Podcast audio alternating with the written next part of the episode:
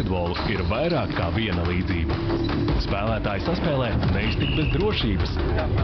Pirms spērt pirmo soli, dara apdomāt savu pozīciju un izaicinājumus. Sadarbība nes labākus rezultātus, ja izvēlas uzticamus partnerus. Kurš to spēj sniegt labāk? Ja kombinācija izspēlē pareizi, panākumi nekur neizpaliks. Latvijas Basketbola Savienība atbalsta aizdevums LV. Ārpus kadra. Raidījumu atbalsta aizdevums LV. Labvakar! Ar prieku visus apsveicu ar e-sporta atgriešanos TV4 ēterā. Jo šodien podkāstā ārpus kadra man ir tas gods pieteikt divus Latvijas e-sporta sabiedrības pārstāvjus - Miku Siliņu Prieks atrasties šeit. un Annu Laurinoviču. Sveika, Anna! Es ļoti ceru, ka nekļūdos, jo varu šobrīd iepazīstināt kā Latvijas vienīgo e-sportisti. Tehniski laikam jā, bet, ja neskaita, protams, ievas krastiņu, kura tika parakstīta zem Gucci Gaming Academy. Tad tomēr vienīgā īsti vēl nesnāca. Bet pirmā tas būtu pareizi teikt. Jā, tā būtu pareizi teikt. Lieliski, paldies par palabošanu. Tad paliksim pie pirmās.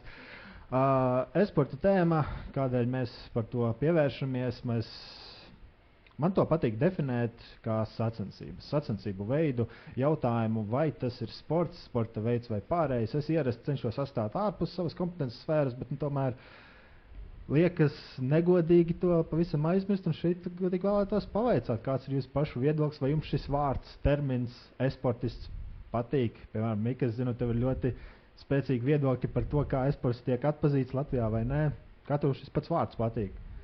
Uh, es esmu ļoti apmierināts. Uh, es domāju, ka mēs esam jau tikuši tik tālu ar to e-sportu, ka varbūt nemaz nevajag cīnīties par to, vai to vajag pieskaitīt pie sporta vai nevajag. Uh, bet tie cilvēki, kas pat cīnās par to, ka pat to vajag, nevajag saukt pat par e-sportu, uh, tad es domāju, ka 24. gadā, ja tu vairs pat nezini, kas ir e-sports, tad es domāju, tā ir vienkārši tava vaina. Un, uh, ja tu neesi sevi pietiekami izglītojis, tad nu, es uh, varbūt pat vairs nec necīnīšos par to. Jā. Man kā tev, tev piemēram, nu, mēs novienojamies, ka tu esi e-sportists, vai tev uh, kādas tev sajūtas par šo vārdu? Um, grūti aprakstīt, jo, protams, pirms pāris gadiem, kad pati es to nezināju, ka ir iespējams būt e-sportistam un ir šāda sfēra. Um, es ticu, tas ir pilnībā pieņemami, ka kāds varētu nezināt, ka ir šāda sfēra e-sports, bet, um, protams, Tātad varbūt var nedaudz paskaidrot, kas ir tas, ko šobrīd dari komandā. Protams, tu spēlē, spēlē piedalies turnīros, varbūt nedaudz tā ieskicē savu ikdienu vienā minūtē. specifiskāk minūtē, man liekas, vajadzēs mazliet vairāk. Um, es esmu AVP, jeb um, komandas dārgākais ierocis.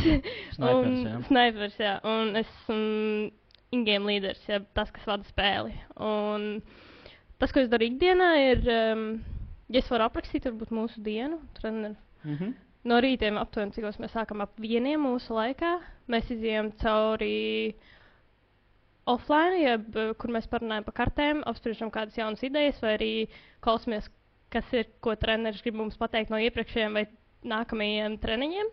Mēs izspēlējām divus treniņus, paņemam pauzi, izspēlējam vēl divus un kopā analizējam kādu no specifiskajām spēlēm. Un tā ir aptuveni mana diena. Un tas arī, tajā- tas arī tas ir. Varbūt kāds iebilst, ka to nosauc par treniņiem, bet principā tā ir daudz uh, informācijas uzņemšana un informācijas apstrāde. Jā, tā ir. Mhm. Mm, tas ir uh, skaitīt līdz naudu, skatīties, kā pretinieks spēlēt, spēlēt tādu spēli, ko, piemēram, ja mums ir izrunāta treneri uz noteiktu pusi, A, mits vai B. Mhm. Un, jā, tur ļoti daudz mazākas nianses, kuras varbūt Jā, nu, tu piesauc- apkopot tie kopumā. Piesauc savu treneri, uh, Miku Siliņu, Gildas sports komandā, kurš ir, gribētu teikt, jau pieredzes bagāts esporta treneris, taču Gildas komandā viņš nonāca pateicoties savai jaunākajai kolēģei. Es To stāstu es pareizi zinu. Kā tu vispirms pievienojies Gildas komandai un. Miks pēc tam. Jā, noteikti. Es stipri pieļauju, ka es tur nebūtu, ja nebūtu Annas tajā komandā. Viennozīmīgi. Uh, bet uh, Anna pazīst jau daudz, daudz senāk. Un, protams, palīdzēja arī viņai pirms tam, gan kamēr viņa bija citās komandās, gan individuāli, tā vai citādi. Bet, protams, jā, lielākā motivācija bija tas, ka tur jau ir latviešu spēlētāji. Un nevis tikai Latvijā labākā, bet es pieļauju arī, nevis pieļauju, es zinu, ka viena no pasaules labākajām spēlētājām. Un tad ir arī mans mērķis, ir, lai to zinu nevis tikai es, bet arī visi pārējie. Mm -hmm. nu, šeit mums ir arī vēl viens Latvijas aizsporta treneris, Reinis Grīnbergs. Tu, tu man palīdzēsi izrunāt viņa niknēmu Husky. Ha Huskies, Huskies, Huskies jā. jā, kurš arī sieviešu komandas treneris. Es nekļūdīšos, ja pasaules šobrīd vadošās Nigma, komandas treneris Nigma Galaxija. Nekā ieskicē, kāpēc latviešu treneri iet uz espo, meiteņu esporta komandām. Tā ir sagadīšanās vai? Es domāju, pilnīgi, pilnīgi sagadīšanās, jo es pirms tam strādāju tikai ar vīriešu komandām, kamēr Reinim tā ir pirmā, pirmā komanda, ko viņš trenēja iepriekš. Viņš arī profesionāli spēlēja. Uh, es domāju, ka tā ir vienkārši apstākļu sakritība. Un, ja tas ir veids, kā tikt tuvāk tai, tai augstākajai latiņai, tad uh, lai jau tas būtu caur sieviešu kontrastraiku, vai tas kādam ir caur streamošanu, viņu pamana, vai kāds liek YouTube uh, video, kur viņu pamana.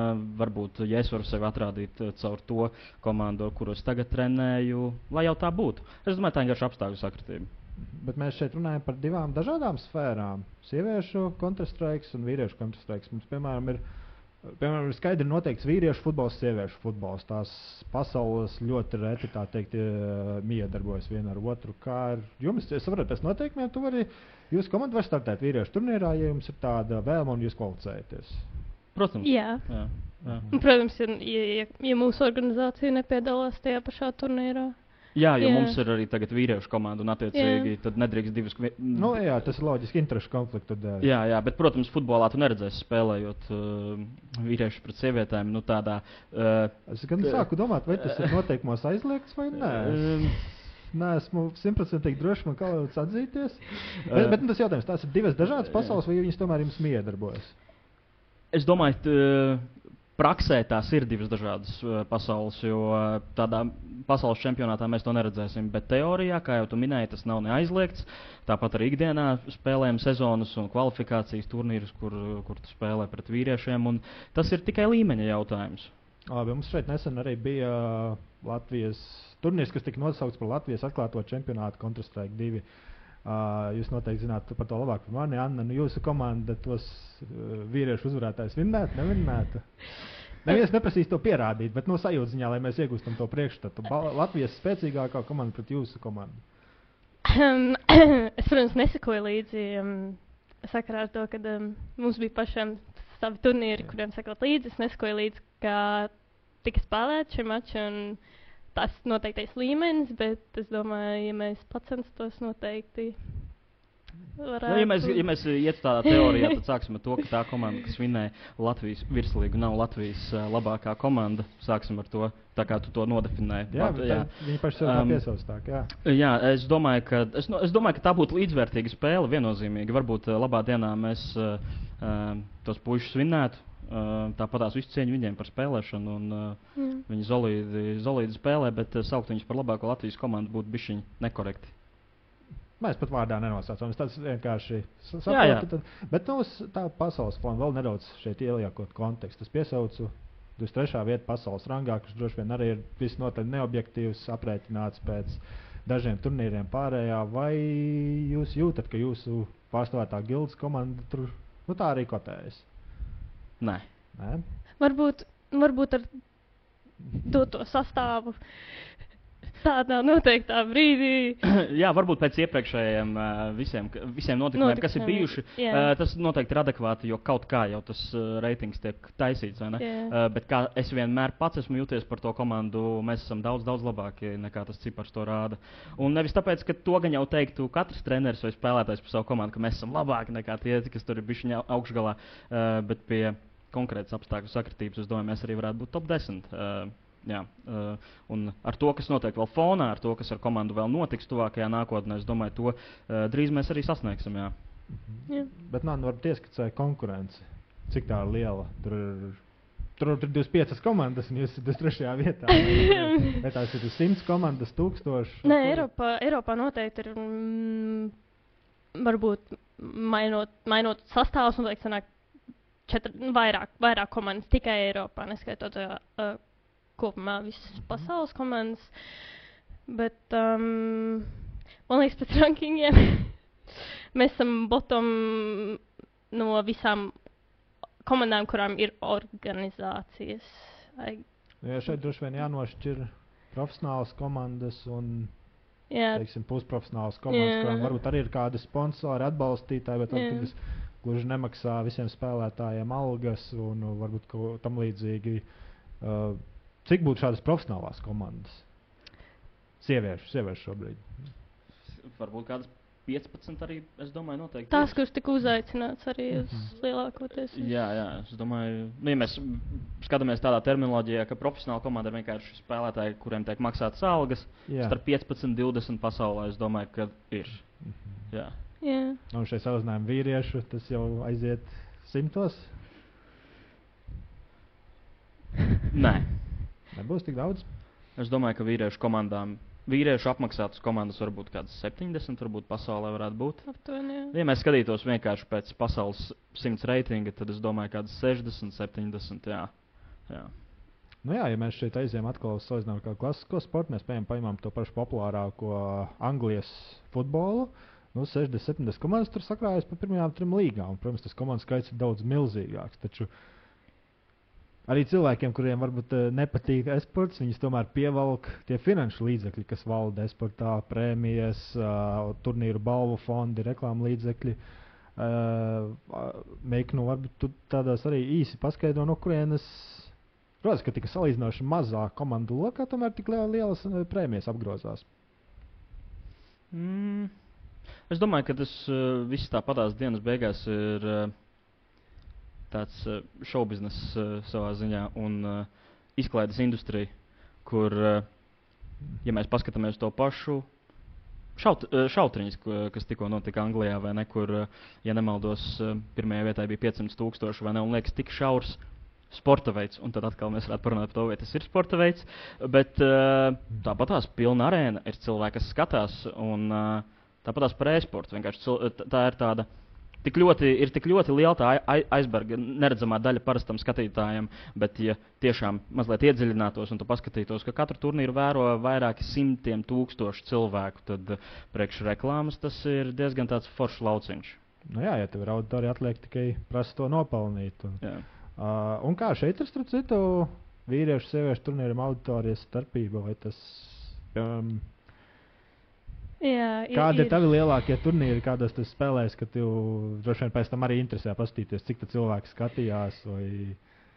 Protams, ma- man ir bijis, uzskaitot tikai sieviešu, man ir bijis tikai viens LAN turnīrs. Tas ir klātienē, ka viss ir uz Klātienē, uh, arēnā, uz Jā, skatuves. Valencijā ar godcentiem. Hamburgā, nē, arī Hamburgā, bet, ah, jā, nu tas skatās, Jā. jā, jā ar, ar gildu komandu, kad mēs bijām Hamburgā. Un Hamburgā man pat liekas, ka, ka negāja pāri 500 varbūt skatītājiem, 400, varbūt pat mazāk bija.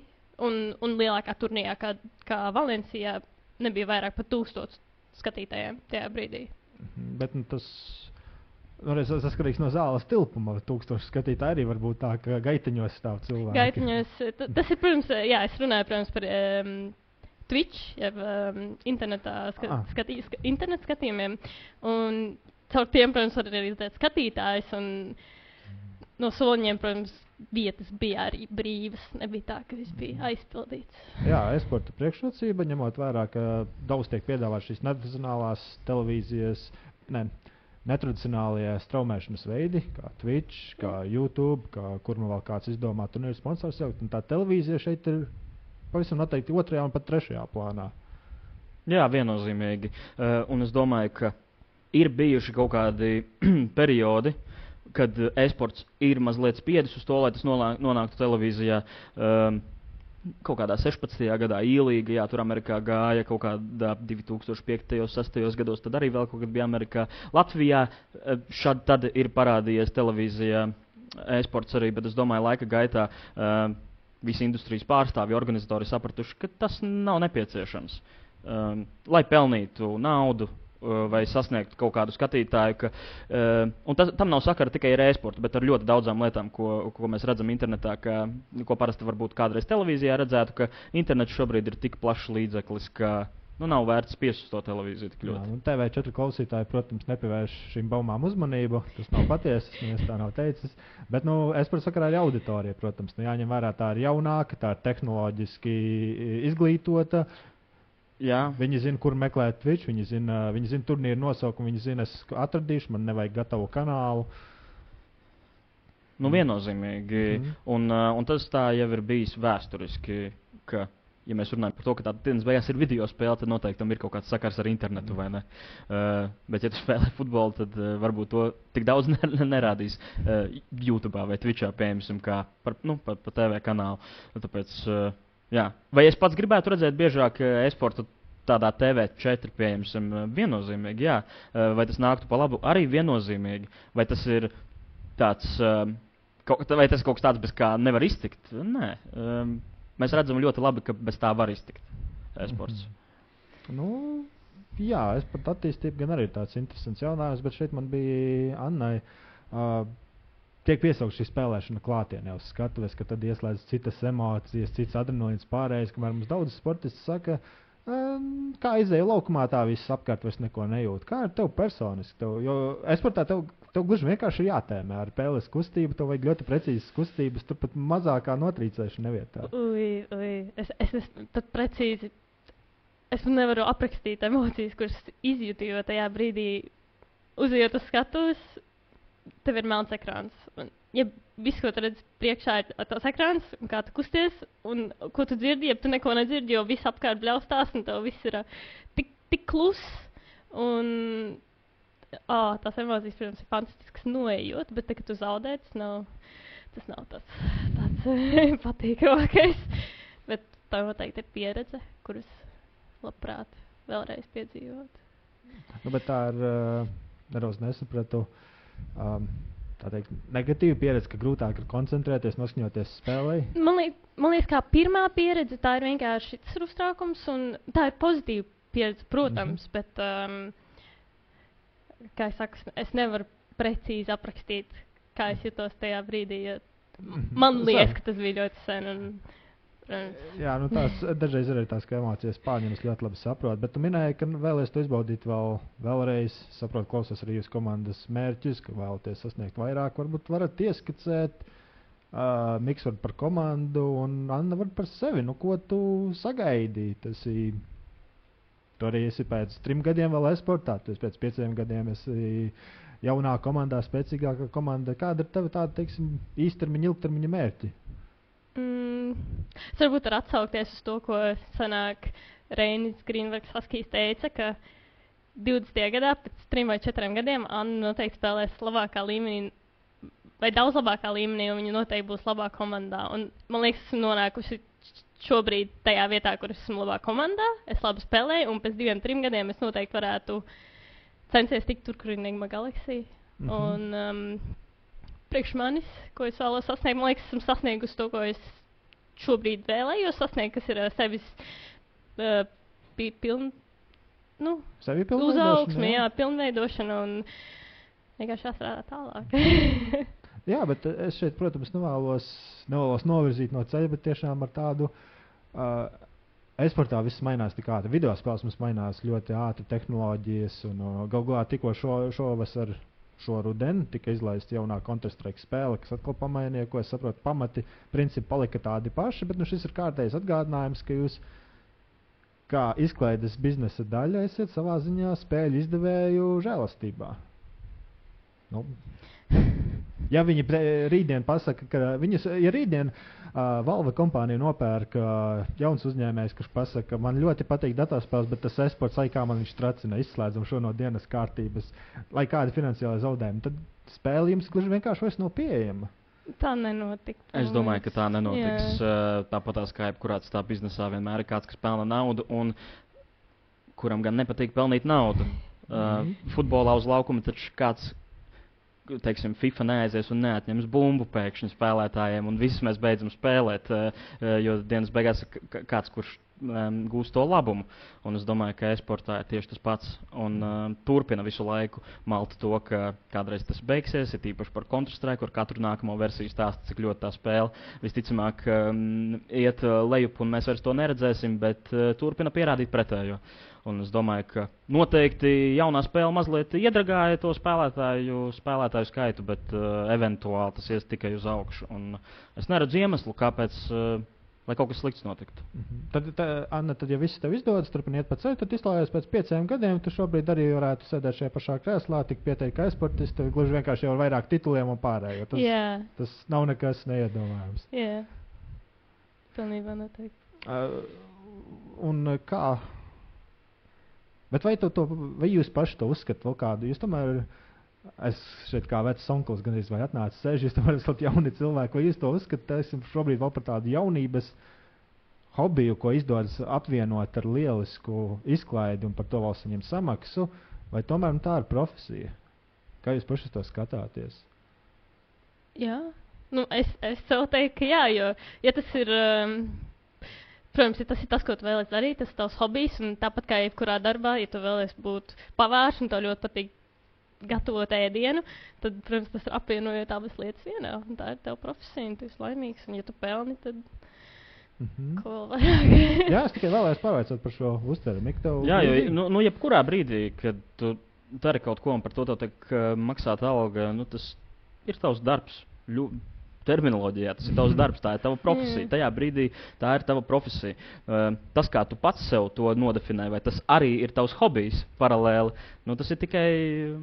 Tikai Nu, tas ir individuāli, jo ir cilvēki, kas arī e-sportā viennozīmīgi noteikti nesauktu to par hobiju, uh, bet tiešām kā par darbu. Jo uh, Um, nereti cilvēki ir izteikušies gan par izdegšanu un visu, visu pārējo, un ka viņi mm. pieņemsim, ne tikai spēlē profesionāli, bet pieņemsim strīmo um, tikai lai pelnītu to naudu. Bet, ja viņiem uzprasa, vai tu tiešām to gribi darīt katru dienu, 8 stundas, ļoti iespējams, ka nē. Mm. Um, Vai arī tieši otrādi, kāds profesionāls e-sportists uh, saka, ka tas ir tik sarežģīti, ka es labāk ietu tiešraidē, rādīt uh, bez stresa, kā es spēlēju, nevis profesionāli nodarbotos katru dienu treniņiem. Tā kā um, jā, tas var būt gan hobijs, tā, tā, ir profesija. Uzreiz kā tev par to maksā naudu.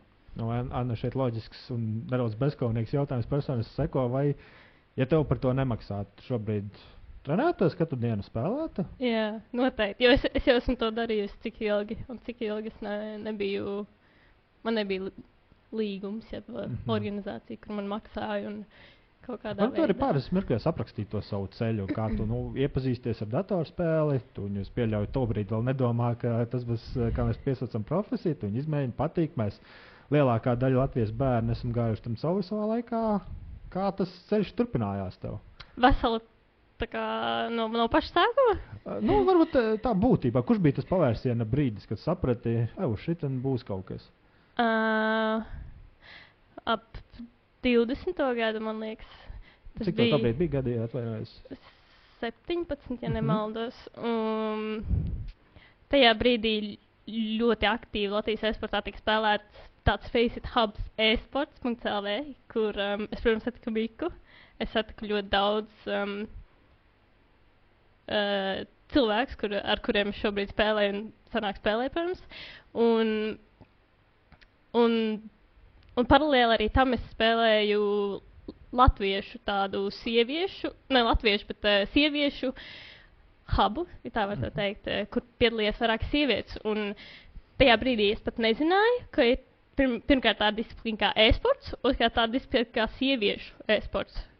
Un kaut kā ejot ar laiku, Miks man kaut kā mācīja tajā brīdī. Mācījos no citiem, citiem cilvēkiem, augu kā cilvēks. Protams, galvenais ir uh, spēlēt uh, Faceit, augt savu elo. Jeb, nu, tā noteikti jāapskatās skatītājiem, kas ir Faceit. Faceit ir platforma, kur uh, var, es nezinu, precīzi. Kur tu ikdienā trenējies? Ikdienā kur satiec citus spēlētājus, kur tu vari spēlēt ar saviem cilvēkiem. Un uh, vienkārši tāds publiskais. Uh, publiskā telpa, kur atrādīt sevi. Tas Jā. būtu kā mēs turpinām tās līdzības ar futbolu, piemēram, kad tur vienkārši virtuāli saskrienas kopā un tu vari izvēlēties desmit jaunus partnerus kā futbola komandā, un tad viņiem sanāk kā kāds kā, kā, kā pārbaudas mačus izspēlēt. Vienkāršā valodā, jā. Nevienmēr tu vari Neko izvēlēties, bet, netēmē, jā, jā, jā. valoda. bet es gribēju paturpināt mazliet par to iepriekšējo, kad tu prasīji Annai, mm, vai, vai viņi to darītu, ja par to nemaksātu. Uh, es varētu vilkt paralēlus par uh, to, uh, par to pašu universitāti. Pieņemsim, tu taču universitātes gadījumā tikai tu maksā arī pats naudu, lai, lai tu teorijā trenētos, studētu, mācītos, lai kaut kad tu ar to pelnītu naudu. Un, attiecīgi, e-sporta kontekstā tu visu laiku maksā ar savu laiku, un tu gadiem trenējies, un tu vienkārši eventuāli gribi nonākt tur. Uh, jo es apšaubu, ka nu, nu, tiešām reti kāds spēlē tās datorspēles, lai domātu, ka kaut kad es pelnīšu ar to naudu. Dienas beigās tu vienkārši gribi būt veiksmīgs, tu gribi nonākt uz skatuves, uh, tev patīk to darīt. Un vienkārši jebkurā industrijā, kur tu būsi labs, sākot ar ēst gatavošanu, beidzot ar fotografēšanu, ja tu būsi labs, tu pelnīsi ar to naudu. Mhm. Jebkur, kur tu esi labākais, jebkādā sfērā, tu pelnīsi ar to naudu eventuāli. Jā. Jā, nu Mikls šeit izgājis cauri jau vairākām komandām, bet uh, tev pirmā komanda, kas par to bija ar līgums ar Gildu Esports, nu kā tā notika kontakts? Vai, vai, vai tev, piemēram, ir kāds aģents, menedžeris, vai tu pat to kārto, vai tev ir vecāki, advokāts? Nē, nē, mēs, mēs pilnībā piecas meitenes um, samiksējām, jeb atradām viens otru izspēlēt vienu turnīra kvalifikāciju. Mēs viņā uzvarējām, tikām uz pašu turnīru, jeb sezonu, kura tiek izspēlēta. Un tādā veidā parādot, ka mēs varam tikt, aizsūtījām dažādām organizācijām savu CV, jeb to, ko mēs esam senāk un šobrīd sasnieguši. Un, protams, eh, viena no manām komandas, senāk komandas biedriem bija ļoti daudz uh, komunikācijas, bet uh, ļoti daudz kontaktu, ar kuriem uh, viņi spēja sasniegt arī gildi. Un uh, tā arī mēs tikām. Jūs piedāvājāt sevi sponsoriem? Jā. Sponsori atsaucās. Jā. Par, sponsori, par šo Gildu Esports uh, komandu runājot, tā ir daļēji futbola zvaigzne Davida vai ne? Es zinu, to, tas ir tas, ko cilvēki vēlas izcelt. Tam līdzīgi ir bijusi kāda saikne, vai tā ir tikai preses relīzēs redzama, ka viņa logo tur ir klāta. Nē, protams, ka ir saikne. Viņš arī ļoti bieži brauc uz Londonu un pašu, pašu uh, galveno Jūsu bāzi ir Pā, nu jā, galvenā vieta. Un eh, pirmo reizi, kad mēs bijām bootcampā, jeb uh, Treniņu nometnē. treniņu nometnē, paldies. mēs uh, uzzinājām to, ka pirms um, pāris nedēļām vai, vai, vai pirms mēneša Deivids Bekams tieši bija atbraucis uh, ciemos un mums apsolīja nākošais, kad mēs jūs atlidināsim vēlreiz uz, uz šo treniņu uh, vietu. Jūs varēsiet satikt Deividu Bekamu. Nu, Droši Tas ir vien vienīgais. tas arī motivācija panākumiem. ka Viņam jau arī visiem patīk apsveikt uzvarētājus, nevis, nevis, nevis to, kur paliek citās vietās. Jā, protams. Mm. Jā, nu, šeit citu mēs atkal varam piegriezt uh, par to, ka daudzas slavenības izvēlas investēt e-sportā. Mums bija uh, Miks noteikti lodos labāk nekā es varu uzskaitīt, ka Facebookam bija tie slavenie investori ar Snoop Dogu priekšgalā, basketbolistiem dažādiem, kas nu viņiem tur sanāca un ne, kuri turpina, bet tas izklausās populāri, stilīgi. Tas ir tas, ko zvaigznes dara. Jā, viennozīmīgi. Tāpat kā, ja nemaldos, Lebrons Džeims arī Liverpoolē futbolā iegulda naudu. Pareizi viņš bija nopircis pāris. Uh, teiksim, tā bija viņa ieguldījies, uh, bail samalot tagad. Bet, Jā, tas pats Kazemiru, kam pieder Casey Sports, Brazīļu komanda. Neimārs bieži vien uh, tiešraidēs uh, internetā spēlē um, CS2 un CSGO iepriekš. Uh, jā, tas pats Kristofers Porziņš seko līdz uh, Counter-Strike, jā, storijos, Instagramā ir līdz. Uh, Kā, kā tur kaut ko par simplu, vai par kaut kādiem majoriem, vai, vai, vai par kādu citu. Uh, tā ir vēl viena izklaide. Vienkārši. Viņi taču arī ir tieši tādi paši cilvēki. Tradicionālais sportists ka- kaut kam seko līdzi, vai ne? Un, uh, jā, es tur nesaskatu neko tādu. Uh, Neloģiski. Ja? Jā, jā, jā. Nu, Latvijā es vēlētos teikt, ka mums tas plašākā sabiedrībā eksporta mums parādījās pandēmijas laikā, un ne tieši pandēmijas dēļ, bet tādēļ, ka mums parādījās augstākā līmeņa komandā Brokija, Helvijas Saukants, vairs nebija jāpiesaka kaut kādas Ukrainas vai Francijas komandas, tur kaut kur cīnās vai kaut ko. Mums bija savs pārstāvis, kurš turklāt uzvarēja, un visiem patīk uzvarētāji, visiem patīk uzvarētāji. Um, un mums vēl arī Marks Jekinders divi tādi augstas klases spēlētāji. Es nezinu, kā jūs izjūtat iepriekšējo trīs gadu laikā. Var, Latvijā jūt, ka esports ir kļuvis populārāks. Vairs nav jāskaidro, kas tas ir, vairs neskatās uz šķībām acīm. Es atvainojos, ja tā arī nebija reize. Bet... Kā tu jūties? Mm. Ir palicis populārāk. Es nezinu, ja es aiziešu uz ielas un pajautāšu man kādam vecākam gadu cilvēkam par e-sportu, viņam liekas, pastīsies man šī tā virsū. Un, un es, nezinu, es neesmu redzējis, piemēram, uz televizora Stokmanā kaut, kaut vai kaut kādu e-sportu. Um, um, Nē, kādu plakātu vai, jā, vai plakātu. Jā, nu, es neesmu tādu redzējis, protams. Es neesmu mēģinājis iet pie cilvēkiem prasīt, vai jūs zināt, kas ir e-sports. Mhm. Bet, um, Es domāju, ka noteikti ir palicis populārāks um, nekā daži citi Latvijas. Pēdējo trīs gadu laikā noteikti e-sports Latvijā palicis populārāks nekā citi tradicionālie sporta veidi šeit. Um, tādā izpratnē, ka, piemēram, pi- pieminēja Stokmanu, tur blakus arī kino ir. Uh, mēs taču pagājušajā gadā bijām Ah, uh, uz kino jā. skatīties uh, pasaules čempionāta finālu. jā. Uh, Nē, vai tas nebija pagājušajā gadā, tas bija pa Brazi- Rio vai tas bija Parīzes. Nu, nav būtiski. Uh, bet tas, ka nu, to uz liela ekrāna rāda un pilna zāle skatītājiem, vai ne, un uh, tas parāda to, ka ir auditorija šim. Un noteikti, ka elites spēlētāji kā Marks un Helvijs tam palīdz, uh, un uh, žurnālisti ir spiesti sevi izglītot un rakstīt par to. Es tiešām biju spiests, tur nav ko noliekt. Jā, Eh, varbūt eh, tev tas iedvesmo un tev patīk to darīt, bet eh, es zinu, ka citiem taviem kolēģiem no citiem portāliem eh, viņi no tā izvairās. Eh, Ar līkumu iet, un eh, ne, daži pat negrib atzīt to un eh, at, atsakās par to rakstīt. Jo es pats esmu gājis un stāstījis, ka rekurors šis tas negribat parunāt par to. Un viņi saka, nē, aptuveni, ka šī nav lieta, par, um, šis nav mūsu portāla interesēs, teiksim tā. Um, bet uh, noteikti. Tāpat arī par um, trīsvaigžņu balvu runājot, uh, ka tur arī Helvijas ir, tad kā mēs varam teikt, ka tas nepaliek populārāks? Viennozīmīgi, ka auditorija paliek plašāka Latvijā. Jā, šeit mēs varam paskaidrot, ka Helvijas Saukants uh, trīs zvaigžņu balvā tika nominēts starp gada labākajiem tehniskiem sportistiem Latvijā. Šeit arī mana balss tika viņam, tur nedaudz izmantojot savas, savas tiesības. Es īsti nezinu, vai es to. Nē, es, protams, ka drīkstēju atklāt. Tas nav konfidenciāls balsojums. Tā kā jā, tā bija konkrēta balva, konkrēts notikums, ka Latvijas Olimpiskās komitejas rīko tā pasākumā, tiek iekļauts esportists. Manuprāt, tā bija tāda būtiska robežšķirtne, kas vairs nav. Tas varbūt ne, nenograuj to definīciju, ir esports vai nav sports. Tur katram tās domas paliks, tās de, konkrētas definīcijas gluži vienkārši nav. Bet nu, šeit ir konkrēta atzinība. Šeit, Brokī, Helvī, mēs tevi izvērtējam starp gadu labākajiem mūsu, mūsu tajās tur, uh, nominācijās.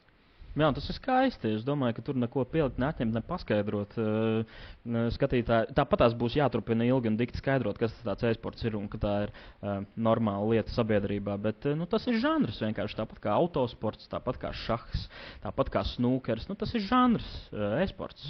Tas ir vienkārši žanrs sportam. Nu, es tā to nosauktu. Jā, nu, protams, tā kā man, man ciemos ir divi Counter-Strike pārstāvji, mēs runājam pārsvarā par Counter-Strike, bet nu, Counter-Strike un e-sports tā nav vienādības zīme. Gluži tāpat kā sportā, dažādi sporta veidi, arī e-sportā dažādas datorspēles. Nu, Counter-Strike, es domāju, ilgtermiņā, nu, domāju, var apgalvot par populārāko un ietekmīgāko spēli, ka ir bijuši lielāki turnīri citās spēlēs un pārējās. Kāda ir jums saistība, piemēram, ar kaut kādu League of Legends spēli, Dota, vai tās ir pilnīgi svešas lietas, kurām pat mm, nav pievērsta uzmanību? Latvijas kontekstā noteikti Counter-Strike ir uh, populārākā spēle viennozīmīgi. Uh, pasaules, uh, pasaules tādā mērogā man ir bail samalot. Tādā ietekmes ziņā, kā tu minēji, ilgtermiņā pēdējo 20 gadu laikā noteikti tas ir tāds celmlauzis e-sportam konceptuāli vispārīgi. Uh, bet vai tas ir populārākais? Um, Bail samalot, jo tā kā tu minēji, ir, ir Dota vai Lols, kur tie turnīri, balvu fondi, nu tiešām ir Fortnite taču vēl taču ir milzīgi. arī, Arī, uh, kur tiešām tie balvu fondi pārsniedz pat desmit reizes vairāk nekā Counter-Strike, vai ne? Uh, tāpēc Nu šeit ir man ieslēdzis lielais jautājums starp spēlētāju un esportistu. Tā runa, vai tā robežšķirtne tiešām ir, ka saņem algu komandās? Jā, jūs saņemat algu, mums ir individuālie. Individuālās datorspēles kā Fortnite, nu, tur arī, arī Latvijā tas ļoti nebaidos samalot. D- Dominiks bija vīrs vārdā, kurš arī vairākos turnīros uzvarēja, ieguva lielas balvas. Uh, turnīros piedalās spēlētāji, vai viņi visi klasificējas kā e-sportisti, tas arī ir labs jautājums. Es domāju, ka jā. Uh, es domāju, tajā brīdī. Protams, ka 99% gadījumu, ka profesionāls spēlētājs tomēr būs uh, kāds, kurš pelna ar to algu, vai ne? Bet, uh, piemēram, tā pati Gilda komanda, kur, kur kosovieši spēlē, vai ne? Viņi ļoti ilgi pēdējos divus gadus spēlēja bez organizācijas, bez oficiālas algas.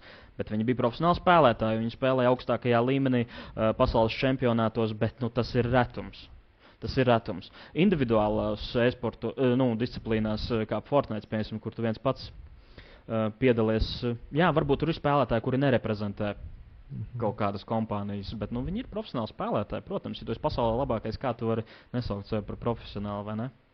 Nu, un, Anna, ja tu teiksim, nebūtu šo šādu ikdienas treniņu, vai tev būtu iespējams būt kaut tuvu tajā līmenī, kur es šobrīd, vai tu teiksim, mēnesi nepaturētos, nu, tas ir apmēram kā futbolistam mēnesi gulēt un neko nedarīt. Un tad tik smagas kājas, nezinu, kas, kā tev tas izpaustos. Nē, pilnībā noteikti. Jo ir jāsako līdzi, jāsako līdzi kā mainās spēle, kā mainās spēlētāji, kādas ir jaunās taktikas, jaunās, uh, jaunais utility, jeb um, dūms, flash, viss tas pievienot visu to. Un, um, tas noteikti ietekmē man arī individuāli, kā es kustos spēlē, kā es šauju. Un tu minēji arī, ka esi komandas, uh, es, es vēlos šo terminu ko tulkot kā komandas kapteine. Miks man īsti līdz galam nepiekrīt, es domāju, tas ir tuvu tam. Jā. Nu, jā. Un šeit eh, tas ir. Kontrastrēkā kapteiņa loma ir pat lielāka. Kā, teiksim, teiks, eh, lai cilvēki nepadomā, ka es tikai futbolu pazīstu, kā piemēram basketbolā, kur basketbolā uh, kapteinis var runāt ar tiesnesi, kaut kā uzmundrināt komandas biedrus. Tu principā arī kontrolē spēli. Tu saki, ka tātad tu ej uz turieni, nē, izskats, ka pretinieki nāk šeit, mēs pārzīmēsim šeit. Tas apmēram precīzi apraksta. Tas, tas, tu kontrolē sīkās taktikas. nu, nelielās. Tas nav tāds kā kopējs, ko es pieļauju Mikls pastāstījums. Nu, ka mēs spēlēsim agresīvi vai piesardzīgi, bet konkrētajā tajā mirklī, tajā brīdī, raundā, tu izvēlies, kas tagad notiks, reaģē uz notiekošo. Jā, noteikti. Ne, protams, nav arī tā, ka es vienīgā runāju uz visas kārtas. Ir arī komandas otrā pusē, kur, piemēram, pasaka, notiek rotācija šeit. Piemēram, šī vieta ir tukša, es iziešu, vai, piemēram, jūs gaidiet. Jo es nezinu, jo, piemēram, ja es, jums ir trīs mapas daļas, un es spēlēju otrā, vienā pusē, otrā pusē, es nezinu, kas notiek. Es nezinu, kas tiek uzmests, es nezinu, kur cilvēks aiziet. Man, man ir nepieciešams, ka, ka man arī pasaka informācija par to, kas notiek, vai, vai piemēram, tajā brīdī nokālot raundu priekš manis, ko mēs, protams, Mhm. Nu, vēl joprojām kā meitenes ļoti cenšamies pie tā strādāt. Jā, nu vis, visiem, uh, visiem spēlētājiem ir ļoti liela ietekme par to, kas tiek uh, katrā spēles uh, raundā darīts. Ne? Un, uh, tāpēc komunikācija ir ļoti būtiska, lai, kā Anna minēja, ka no, vienas, no viena gala ir informācija par otru galu. Un, tad, un, un uh, labs kapteinis būs tas, kuram būs labi komandas biedri. Jā. Jo, ja tev nav tās informācijas, nu, kā kapteinis spēs kaut ko pateikt, ko tev darīt, ja man nav tās informācijas? Protams, ka spēles sākumā, kā jau tu minēji, spēles plāns ir gatavs tādā lielā bildē, vai ne? Bet uh, mm, tādās sīkākās niansēs, protams, kapteinis ir. Uh, kapteinis ir daudz ietekmīgāks varbūt nekā tradicionālajos sporta veidos viennozīmīgi, kur tieši otrādi treneris ir daudz ietekmīgāks. nu, tu kā treneris tur citas raunda laikā nemaz nevar runāt ar komandu. Jā, jā es nevaru. Mhm. Treniņos, protams, treniņos, protams, bet uh, oficiālās spēlēs nē. Tikai tajos minūtes pārtraukumos, vai arī tajos vairs ne. Jā, ja turnīrs notiek klātienē, tad viennozīmīgi tikai timeoutos. Um, ja mēs runājam par online, jeb kad tu mājās spēlē, tad to īsti neviens nekontrolē. Jo to nav iespējams izkontrolēt. pieļauju. Nav iespējams izkontrolēt. Jā. Mhm. Jā, nu interesanti, jo tas spēles laikā, godīgi sakot, nāc negluži pasīvs vērotājs, bet nu tu tam. Jā un nē. Un, protams, ka vislielākā darba daļa, ko es daru, un ko to var redzēt, vienkārši treniņi ir pats būtiskākais. Un, un tad, kad jau tu izai laukumā, teiksim tā, vai ne, nu, ko es tur varu ietekmēt, diži daudz, vai ne. Treniņu laikā es varu sēdēt teorijā, stāstīt, un arī praksē rādīt, un, un arī palīdzēt. Runāt ar spēlētājiem treniņu procesā, spēļu laikā, vai ne? Bet tad, kad ir tā oficiālā spēle, nu, tad viss ir jūsu rokās. Lielākoties, jā. Tā arī ir. Un es saprotu arī jūsu valodā, jūs piesaucat komunikācijas nozīmi, un ka visām piecām spēlētājiem vai spēlētājiem jāsaprot, kā vienas rokas pirkstiem. Redz, cik man skaista metāfora sanāca. Bet uh, valodas jautājums attiecīgi. Tas tad ir svarīgs. Tu šobrīd, jūs šobrīd spēlējat angliski runājošā komandā. Es pareizi Jā, saprotu.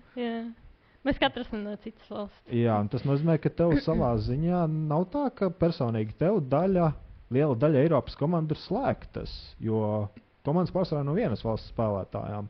Spēlētājiem arī, ka viņi runā savā starpā čehiski, zviedriski, dāniski. Mm, ir ļoti, ļoti, it īpaši sieviešu esportā, kur ir tik maz meitenes no vienas valsts, kam Jums vairāk tomēr ir sajūta, starptautisko sastāvu tādu. Jā. Jā, jā. Man liekas, ir iespējams, Latvijā ir iespējams novākt vienu latviešu, runā, latviešu valodā runājošu komandu, bet cik mēs būsim labas, tas Mhm. Jā, es, es saprotu. Bet tas, to, tas, ko es minēju par valodu jautājumu, meklējam vairāk uz vīriešu komandām attiecas, kur tiešām ir konkrēti vienas valsts bāzes. Nu, gadus, varbūt septiņus, ga, uh, jā, atpakaļ. Um, noteikti. Bet, uh, ja tu apstīsies tagad, man liekas, ka starp top 15 komandām varbūt 10 ir internacionāls, varbūt pat vairāk. Un, um, jā, noteikti, ja mēs skatāmies uz Austrālijas, Dānijas komandas dominanci, vai NIP, Zviedrijas dominanci, vai Brazīļu dominanci, um, jā, tad kādreiz tas tiešām bija bez maz vai nepieciešams. Vai ne? un, un neviens pat neticēja internacionālām komandām. Tāpat Helvija komanda, Phase, jeb kādreiz G2 un vēl atpakaļ Kingvin bija tāda pirmā komanda, kas vispār bija internacionāla un likās, kas tad nu notiks. vai ne? Uh, bet, uh, Tagad tā ir pilnīgi normāla e-sporta sastāvdaļa, ka tu satiec labākos spēlētājus un tu dažreiz domā, priekš kam man savus uh, kaimiņus, uh, priekš kam man uh, no blakus durvīm pasaukt Kārli un spēlēt viņu, ja man tur ir kāds vēl labāks. Tāpat kā atkal uz tradicionālo sportu atgriežoties, vai ne? Taču, uh, Visur ir no, no viskaut kurienes, no Āfrikas, no Amerikas spēlētājiem. Jā, bet redz, teiksim, tas, protams, ir liels pluss, ja jūs varat saprasties. Bet uh, mums taču ir bijuši daudz gadījumu šeit, mums Latvijā, ka spēlētājs atbrauc uz spēlē un pat nevar labrīt vai good morning pateikt. Runā, piemēram, tikai, fra tikai franciski, nu, bet viņš var spēlēt. Bet saprotu, Counter-Strike 2 tas pilnīgi neiet cauri jums. Pilnībā komuni komunikācija ir viens no svarīgākajiem. Pat ja, pat ja viņš vai viņa var tur trāpīt visus šāvienus, visu Jā. izdarīt, visu pārējo. Jā. Jā, nu, ir tikai nu, tas strādās ļoti noteiktu laiku, kas ir visticamāk četras dienas. varbūt. un, un, un, Tas ir precīzi aprēķina. jā, un, un tad tas spēlētājs eh, nebūs vairs nepieciešams, lai neteiktu vairāk. Jā, jā.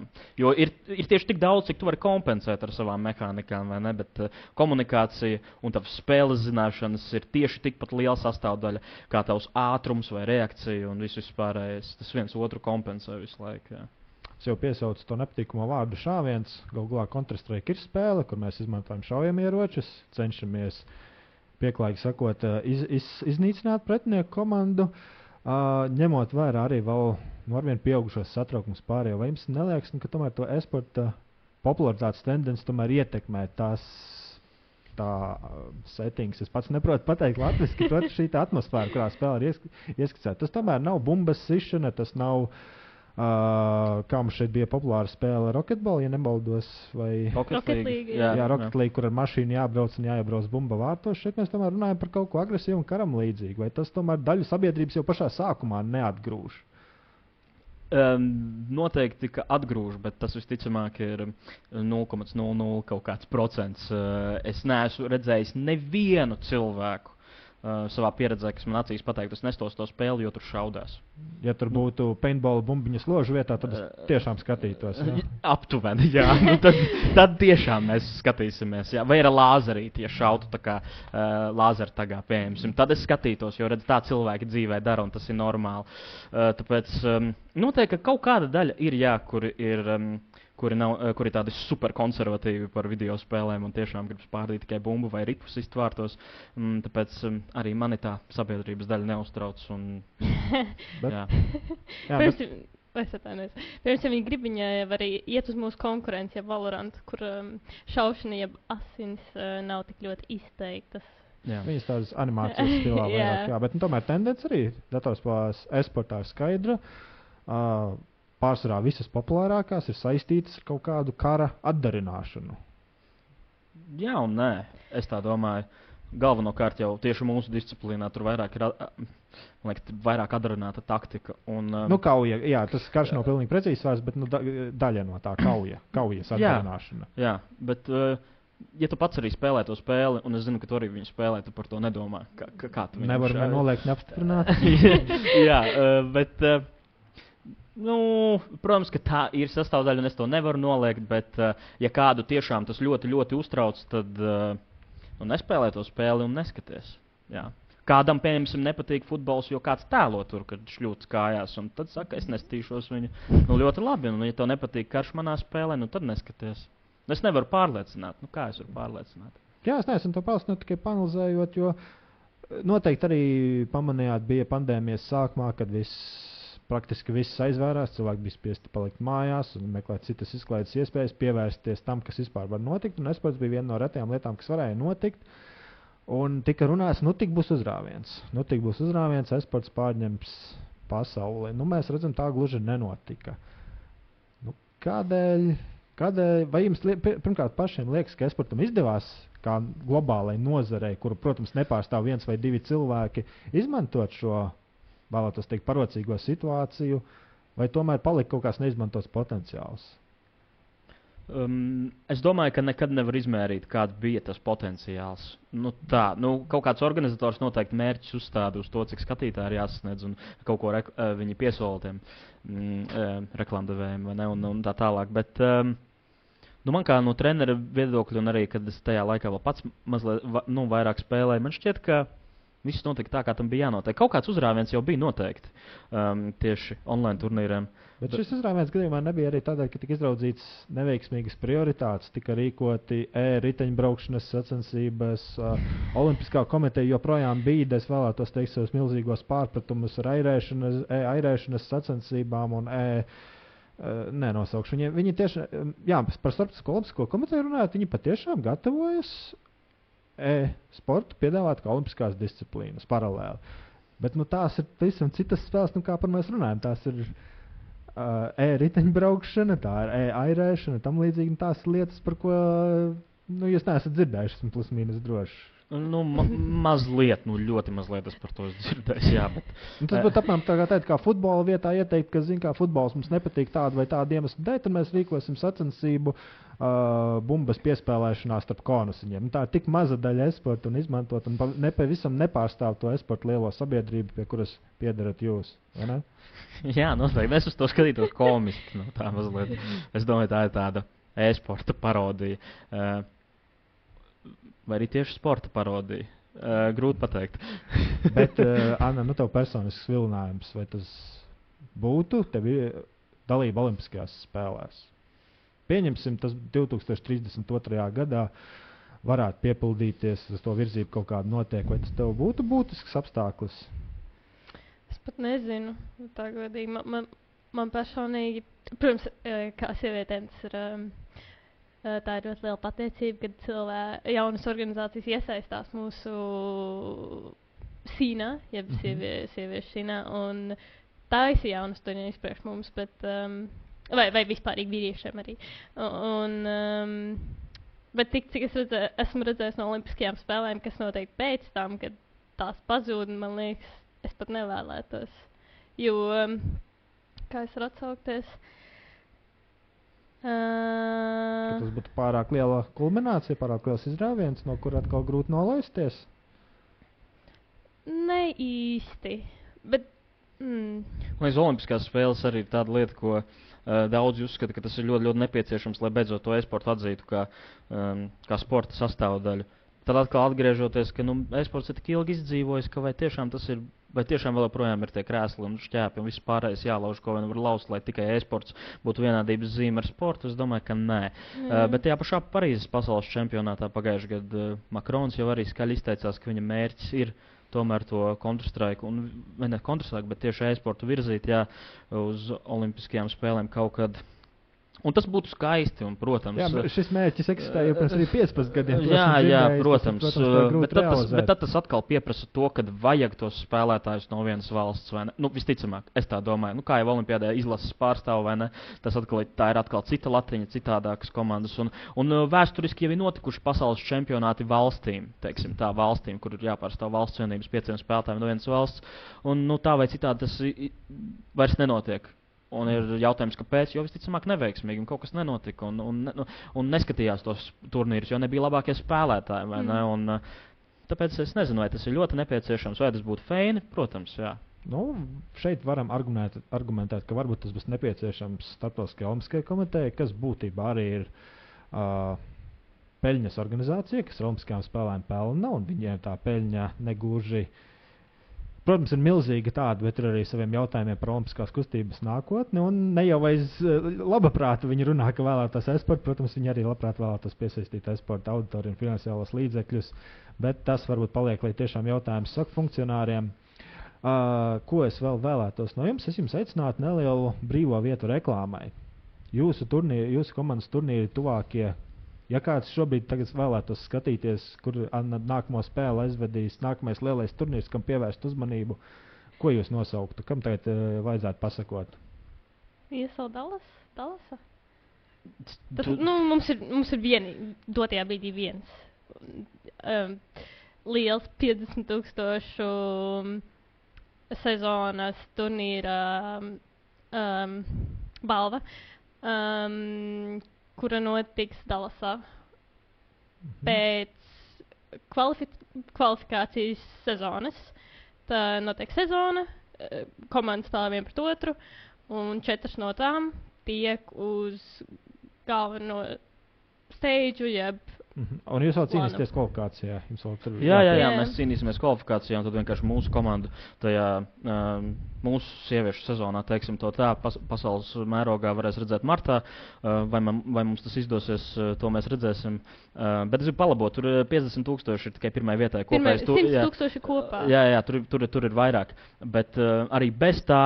Protams, mūs var redzēt tādos vai citādākos kanālos, kā Twitter, Instagram. Visur jūs varat atrast gildu e-sports, un uh, tur mūsu aktivitātes var redzēt. Tā kā sekojam līdzi. Un no mm. piesauktiem Latvijas, valsts spēlētājiem Brokijas un Iekinders februāra, pirmajā pusē februāra vidū mēs droši varam atzīmēt noteikti Katovicas lielo turnīru, kas tā ir tūmā. Starp citu, tepat Polijā, ja kādam ir vēlme brīva līdzekļa un brīva nedēļas nodegala, šobrīd gan vairs neizdosies, jo biļets ir izpārdots uz vietas poļa diezgan traki tajā vietā. Bet, uh, un es neesmu pārliecināts, vai Maraks tur vispār tiks. Kad tik nebija tā, ka viņš dēļ rankinga nemaz ar likvidu tur nav. Man šķiet, viņiem būs vēl kvalifikācija. Jā. Bet, nu, Brokī pilnīgi noteikti. Jā. Tas nākamais lielais turnīrs, kam pasakot līdzi. Es pieļauju, jūs arī sekosiet, un uh, mums būs iegans pasakot Latvijas sieviešu esportam, kurš mums šobrīd ir nozare, pateicoties Annai. Pateikšos arī jums. Paldies par pievienošanos šeit. Paldies visiem skatītājiem. Šoreiz esportam liksim punktu. Cerams, uz atgriešanos. Vislabāk! Mums ar basketbolu ir vairāk kā viena līdzība. Spēlētāji saspēlē neiztikt bez drošības. Pirms spērt pirmo soli, dara apdomāt savu pozīciju un izaicinājumus. Sadarbība nes labākus rezultātus, ja izvēlas uzticamus partnerus. Kurš to spēj sniegt labāk? Ja kombinācija spēlē pareizi, panākumi nekur neizpaliks. Latvijas Basketbola Savienība atbalsta aizdevums LV.